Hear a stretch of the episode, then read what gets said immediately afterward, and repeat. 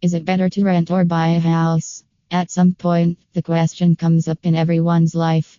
Even a lifetime renter who loves apartment living probably has had a few internal struggles over whether it would be wiser to buy a home versus continue renting. What's the right answer? The good news is that the answer is up to you. The bad news is that it's easy to imagine yourself looking back and wishing you hadn't spent so many years as a renter, or that you hadn't got your house, or perhaps that you'd done so at a different time in your life. So, to avoid financial frustrations later, try to figure out as soon as possible whether you think it's smarter to rent or buy a home.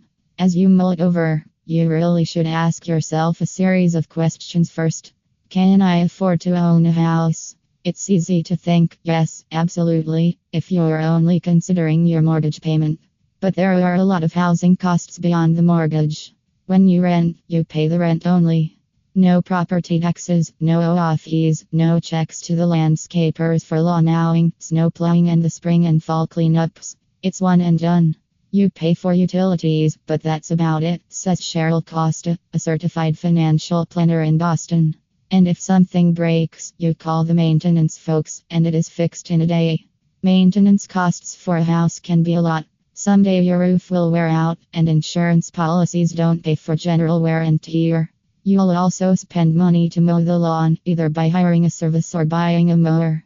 At various times, you may need to hire a plumber, a heating or cooling service, and maybe an exterminator. Of course, that's a good argument for buying a condominium if you want something between buying and renting. With a condo, you own the property, but the condo association, which you pay dues to, is responsible for making sure the lawn is mowed and often making sure indoor repairs are taken care of, such as plumbing. Before buying, I suggest taking a brutally hard look at your spending, Costa says. Too many people buy a house and fail to appreciate all the ancillary costs. When we bought our first house, we used nearly everything we had saved on the down payment, and when the grass started growing in the spring, we realized that we hadn't budgeted for a lawnmower. You don't have those problems in a rental. Red. How to buy a house? How are my finances?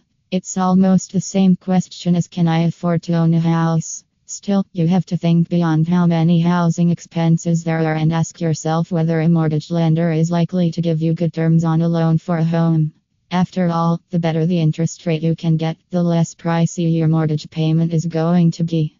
The most important step that you should take before leaping headfirst is to evaluate your current debt to income ratio, savings, and assets, says Ryan Ciccelli, founder of Generations Insurance and Financial Services in Cadillac, Michigan. If you don't do it, a mortgage company will, Ciccelli adds. So analyze your finances first before getting too serious about house hunting. If you do not have a reasonable understanding of your financial position before pursuing a loan, then you are going to have a less than ideal experience, Ciccelli says. Brandon Ashton, director at Cornerstone Financial Services in Southfield, Michigan, is a little more blunt. If your credit report is a mess, then you are probably not ready to purchase a home, he says. He points out that if a house is listed at a good price, that's immaterial compared to your own finances. Mortgage rates and home values mean absolutely nothing if you don't have the savings or income to afford such a purchase, Ashton says. Play video Is this the right time to buy a house? This is a very important question and a personal one that only you can determine. Still, you may want to consider the following Are you and